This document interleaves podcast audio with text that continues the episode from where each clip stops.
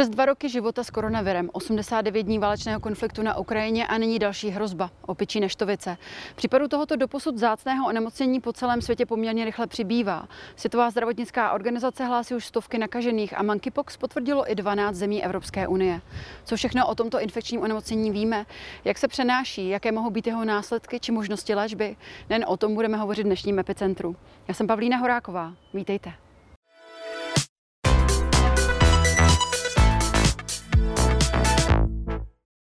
Dnešní epicentru jsme přijeli natáčet na Českou zemědělskou univerzitu v Praze. Pozvání přijal virolog z Fakulty tropického zemědělství a také koordinátor Centra infekčních nemocí zvířat Jiří Černý. Dobrý den. Dobrý den. Pane Černý, doposud poměrně vzácné onemocnění se šíří rychleji, než odborníci předpokládali. Jsme na prahu další pandemie? Tak já doufám, že ne. Já doufám, že to brzo přejde. My už jsme vlastně, můžu říct, lehce podobnou situaci viděli zhruba před 20 lety. V roce 2003 byla menší epidemie opičích neštovic na středozápadě Spojených států, kdy se tam vlastně dostala jedna infikovaná gambijská krysa, která nakazila další zvířata prodávaná v tamních zverimexech a od nich se potom nakazilo poměrně velké množství lidí. Tuším, že to bylo něco kolem 70 případů. Tady je to trošičku odlišné tím, že vlastně ten virus se pravděpodobně nepřenáší přímo ze zvířat na člověka, ale pravděpodobně mezi lidmi.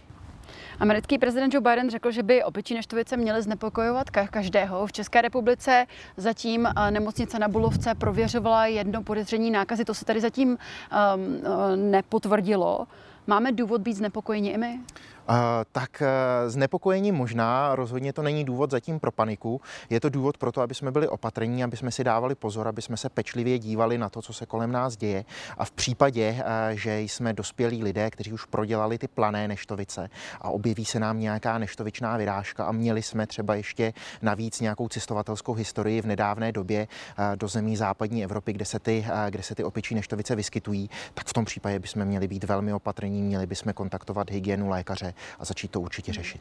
My se tomu průběhu toho nemocení ještě dnes dostaneme. Mě by zajímalo, třeba Belgie je první zemí, která zavedla už povinnou karanténu 21 dní. Myslíte si, že je to něco, čemu se nevyhneme, další karantény, možná i lockdowny? Tak já doufám, že úplně lockdowny tady hrozit nebudou nakonec. Ta situace je výrazně jiná, než byla s COVID-19. Tady tohleto je onemocnění, proti kterému například máme očkování, funguje proti němu očkování proti pravým neštovicím.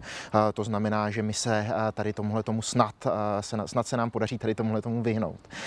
Co se týče ale nějakých třeba karantén pro lidi, u kterých je tady odůvodněné podezření, že by mohli být nakaženi, tak to si myslím, že je určitě na místě. Čím si vysvětlujete, že právě vir, který se doposud šířil v jiných geografických i klimatických podmínkách, zejména tady v Africe, se teď šíří v Evropě? Čím to je? To tím, že ten vir se změnil, nebo se možná změnila naše citlivost na něj? To je dobrá otázka a obě dvě ty možnosti jsou možné.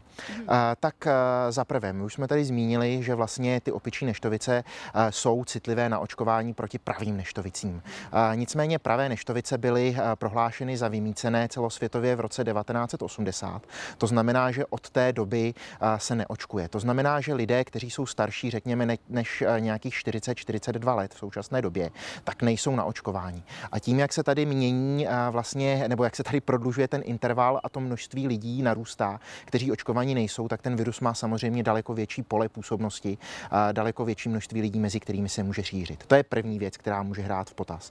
Druhá věc je nějaká genetická změna toho viru, ale tu zatím neznáme. Já jsem to hledal včera i dneska ráno, jestli už jsou opublikované nějaké celogenomové sekvence těch vlastně toho viru opičích neštovic, který se šíří teďka v té západní Evropě. Nic jsem nenašel, zatím je pouze známo to, že je to teda součástí té západoafrické linie opičích neštovic, protože vlastně ty opičí neštovice mají dvě takové základní linie. Západoafrickou, která je méně nebezpečná, a potom tu nebezpečnější středoafrickou. Vy jste zmínil to očkování proti pravým neštovicím. Víme něco o tom, jak účinné to očkování je, vzhledem k tomu, že lidé byli očkovaní chránění vlastně 40 let zpátky, tak je opravdu jsme jim chráněni a jak moc? Měli bychom být chráněni vlastně data, která jsou v literatuře nějakým způsobem publikována, tak ty říkají, že ta míra ochrany je až 85%, což je poměrně solidní číslo a hlavně ty starší lidé, teda, kteří jsou přes těch 40 let, tak ti by chráněni být měli. Samozřejmě ti mladší, kterým je po 40, tak ti to očkování nikdy nedostali a ti jsou v jisté míře rizika. Jak nás chrání právě prodělání třeba planých neštovic, protože většina dětí plané neštovice prodělala, tak je to do určité míry i ochrana? Bohužel ne, protože plané neštovice jsou úplně jiný virus. Ten je téměř jako úplně nepříbuzný tady k těmhletěm ostatním neštovičným virům, takže tady tohleto nás nechrání, nechrání nás očkování proti planým neštovicím, pokud někdo ho podstoupil, tak tady bohužel ne. Skutečně tady nás chrání pouze to očkování proti těm pravým neštovicím. Možná by bylo na místě právě vysvětlit, jaký je vlastně rozdíl mezi těmi pravými, planými a opičími neštovicemi. Tak já bych k tomu ještě doplnil další typ neštovic, a to jsou kravské neštovice, a neboli vakcíniavirus. Ty plané neštovice, které všichni známe a které většina z nás dostala v dětství, tak to je úplně nepříbuzný typ viru z čeledi Herpesviridae. Ty jsou velmi, vlastně probíhají velmi benigně, nespůsobují žádné větší problémy, nezanechávají po sobě žádné větší jizvičky a podobně. Pak tady máme tu skupinu virů, které jsou z čeledi Poxviridae a z rodu Orthopoxvirus, a to jsou právě ty pravé neštovice, jsou to právě ty opičí neštovice a jsou to právě ten virus kravských neštovic neboli vakcíny. A všechny tady tyhle ty viry plus ještě zhruba 10 dalších, které v tom rodu ortopoxvirus jsou, tak jsou si poměrně blízce příbuzní a vlastně imunita proti jednomu z nich by nás měla z velké části ochránit i proti proti těm dalším typům.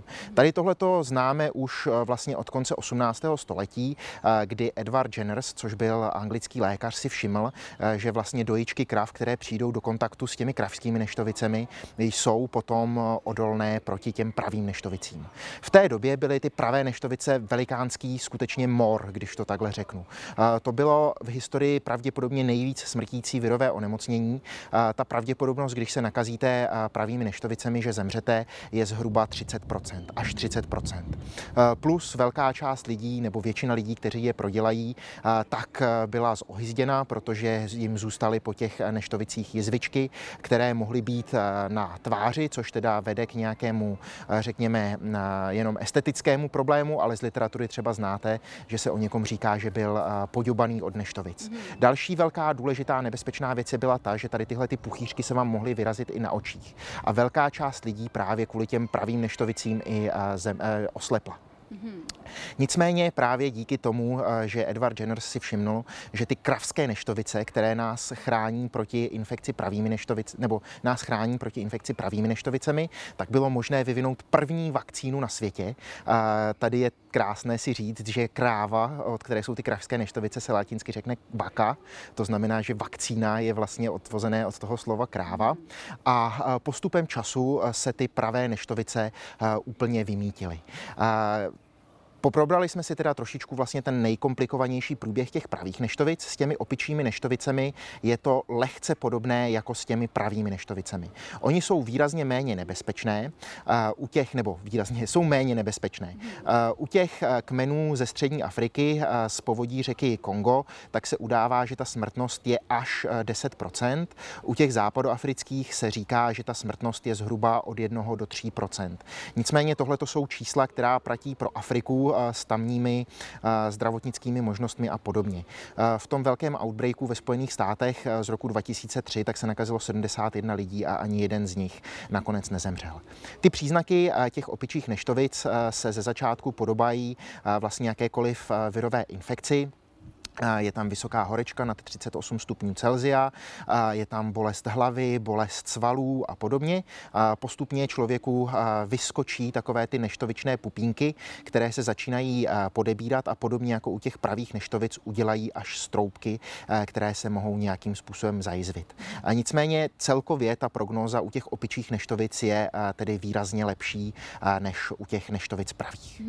Vy jste zmínil ty dva různé kmeny. Mě by zajímalo, víme už, který z těch kmenů je právě přítomen v Evropě. A potom, co víme o mutacích tohoto viru, co jsem já zaregistrovala, tak mutuje poměrně pomalu, ale i tak hrozí nějaká varianta toho, že by tady vznikla nějaká super varianta tohoto viru, která by byla mnohem víc nebezpečná a mohla být i tak smrtná, jako například pravé neštovice nebo i hůř. Tak z tady tohohletoho vám můžu dát zatím samé pozitivní odpovědi. To, jaká varianta se tady vyskytuje, víme. Je to ta západoafrická varianta. Pravděpodobně už je znám i pacient 0, což byl vlastně Nigeriec, který někdy na začátku května přiletěl do Spojeného království, kde se odkud se ta nemoc začala šířit. Nicméně tady tohleto ještě potřebuje nějaké epidemiologické potvrzení a je to taková jako předběžná informace, která může platit, řekněme, třeba na 90%. Jaké jsou mutace tady s tímhletím kmenem, to zatím nevíme spojené. Je to jedna z těch možností, že právě to, jak se efektivněji šíří mezi lidmi, je spojeno s nějakou mutací. Nicméně ten genom tohoto současného viru, který teď v západní Evropě a nejenom tam, ještě si musíme říct, že jsou případy ve Spojených státech, v Kanadě i v Austrálii, tak ten zatím přečtený nebyl. Ono je to trošičku náročnější než třeba s covidem. Už se říkalo, že vlastně covid je poměrně, nebo ten koronavirus SARS-CoV-2 má poměrně velký genom, zhruba 30 tisíc písmen. Tady je to ještě výrazně větší genom, tady je to zhruba 180 tisíc. Takže je to trošičku víc komplikované, ale není to zase nic, co by se nedalo udělat. Takže na tohle to musíme počkat, jestli je tady nějaká mutace. A co se týče vzniku nějaké té supervarianty, tak tady je na to těžká odpověď, nebo poměrně je taková jako nemůžeme... Platí, že nikdy neříkej nikdy. Teoreticky tady ta možnost je, nicméně ta možnost je aspoň z mého pohledu zanedbatelná. My víme, že opičí neštovice přišly původně z opic. V roce 1958 byly, pokud se nepletu, nalezeny makakovi. Jak se vůbec z těch opic dostaly na člověka? Tak tady tohleto je ještě trošku komplikovanější příběh. Ono ve skutečnosti ty opičí neštovice pravděpodobně jejich hlavním rezervoárem ani opice nejsou. Ukazuje se spíš, že tím hlavním rezervoárem jsou některé druhy hlodavců, které tady v tomhletom regionu západní a střední Afriky se vyskytují. Zatím není úplně přesně jisto, které teda druhy hlodavců to jsou. A pravděpodobně ty opice jsou jenom další jako druh zvířete, který se může potenciálně nakazit plus minus stejně jako my, protože my jsme víceméně jenom taky jako specifičtější druh opice. Co se týče toho, jak se šíří právě buď to mezi zvířaty nebo ze zvířete na člověka, tak v tom druhém případě je to velmi často s tím, že buď to člověk pracuje s nějakým nakaženým zvířetem. Tady tohle to byl případ třeba té epidemie v roce 2003 ve Spojených státech, kdy se tedy nakazili lidé, kteří byli buďto v kontaktu s tou gambijskou krysou nebo s těmi psouny, kteří se nakazili od ní. A to je první možnost. Druhá možnost je ta, že se v Africe alespoň dost často nakazí lidé, kteří konzumují takzvaný bushmeat. Bushmeat je ilegálně ulovené maso z divočiny. V té Africe se konzumuje velké množství nejrůznějších zvířat. Je velmi těžké to odsuzovat, protože ti lidé skutečně potřebují nějaké živočišné proteiny a dost často tady tohleto je jediný způsob, jak se k těm živočišným proteinům můžou dostat. Nicméně právě ta konzumace toho bushmeatu je spojená s velkým množstvím nejrůznějších rizik. Pravděpodobně stála za vznikem pandemie koronaviru SARS-CoV-2, toho onemocnění COVID-19 z Číny, pravděpodobně konzumace bushmeatu a tady tenhle ten nějaký intenzivnější styk se zvířaty stál za vznikem viru HIV a pravděpodobně tady tohleto stojí za velkým množstvím těch nejrůznějších infekcí těmi opičími neštovicemi, hlavně v těch afrických zemích. Probrali jsme tady, jak se nemoc šířila z zvířete na člověka a jak to tedy funguje přesně mezi lidmi, jak se šíří vlastně a jak moc je nakažlivý tento vir. Tak mezi lidmi se tady tenhle ten virus šíří blízkým kontaktem. On se může šířit několika různými cestami. Jedna z těch cest může být kapenková infekce, kdy ten virus se vyskytuje v těch větších kapenkách, což jsou takové ty prskance a tak, které nedoletí moc daleko. To znamená, že já bych třeba mohl nakazit pravděpodobně vás, nicméně nenakazil bych už někoho dalšího, který by byl dálej. Dál se ty opičí neštovice, stejně vlastně jako pravé neštovice, šíří nějakým blízkým blízkým tělesným kontaktem, hlavně když máte kontakt třeba s těmi pupínky, které se vytvoří na kůži toho nakaženého člověka a podobně. No a v současné době se spekuluje o tom, že velká část těch nakažených jedinců v západní Evropě tak jsou muži, kteří měli sex s jinými muži. To znamená, že tady se spekulovalo o šíření pohlavní cestou, která se ale ukazuje být pravděpodobně ne úplně jako tím nejběžnějším způsobem přenosu. Spíš jde o to, že během toho sexu dochází k blízkému tělesnému kontaktu, který právě umožňuje přenos tady toho viru z jednoho jedince na druhého. Je tam nějaká větší tendence se nakazit, když je to muž s mužem oproti muži s ženou, nebo jde jenom o častost sexuálního, řekněme, kontaktu, nebo možná o častější výměnu partnerů? Tak WHO nedávno vydalo vlastně přesný popis, který mají lékaři brát vlastně v potaz v průběhu vyšetřování pacientů, a udává se tam větší množství sexuálních partnerů nebo kontakt s anonymním člověkem. Což znamená, že vlastně pravděpodobně k tomu může docházet i při sexu mezi mužem a ženou. My jsme hovořili o té smrtnosti, která naštěstí zatím není tak vysoká. Přesto se zeptám, které skupiny jsou více rizikové. Jak co se týká nákazy, tak i právě tomu, že by mohl být nějaký horší průběh a možná by to mohlo skončit i třeba smrtí. Tak s tou smrtností zatím vlastně asi podle toho, co já vím, nebyl dokonce zaznamenán žádný případ úmrtí. Podle toho, co se dá dočíst zatím, tak většina těch průběhů probíhá velmi dobře a vlastně tady není žádný jako těžší průběh. Ti lidé, kteří jsou ohrožení, tak to jsou zejména teda ti lidé po 40 let, kteří nejsou naočkovaní. V případě, že by se nakazili malé děti, tak tam u nich ten průběh bývá daleko horší. Vlastně v té epidemii, která probíhala ve Spojených státech, kterou si můžeme teda pučit jako nějaký dobrý příklad toho, jak by to mohlo probíhat tady, tak tam teda taky nikdo nezemřel, nicméně u dětí, které se nakazily od těch mazlíčků, těch zvířat, ten průběh byl těžší, vyžadovali intenzivní lékařskou péči a v případě, že by ji nedostali, tak tam to riziko úmrtí bylo poměrně vysoké. Mohl byste doporučit něco, jakým způsobem se můžeme chránit? Už jsme zmiňovali vakcinaci. Má smysl teď se jít nechat očkovat? A nebo jaká virotika vůbec máme k dispozici? Jakým způsobem se můžeme vůbec léčit? Tak, já nejsem lékař, takže to vezmeme velmi laicky.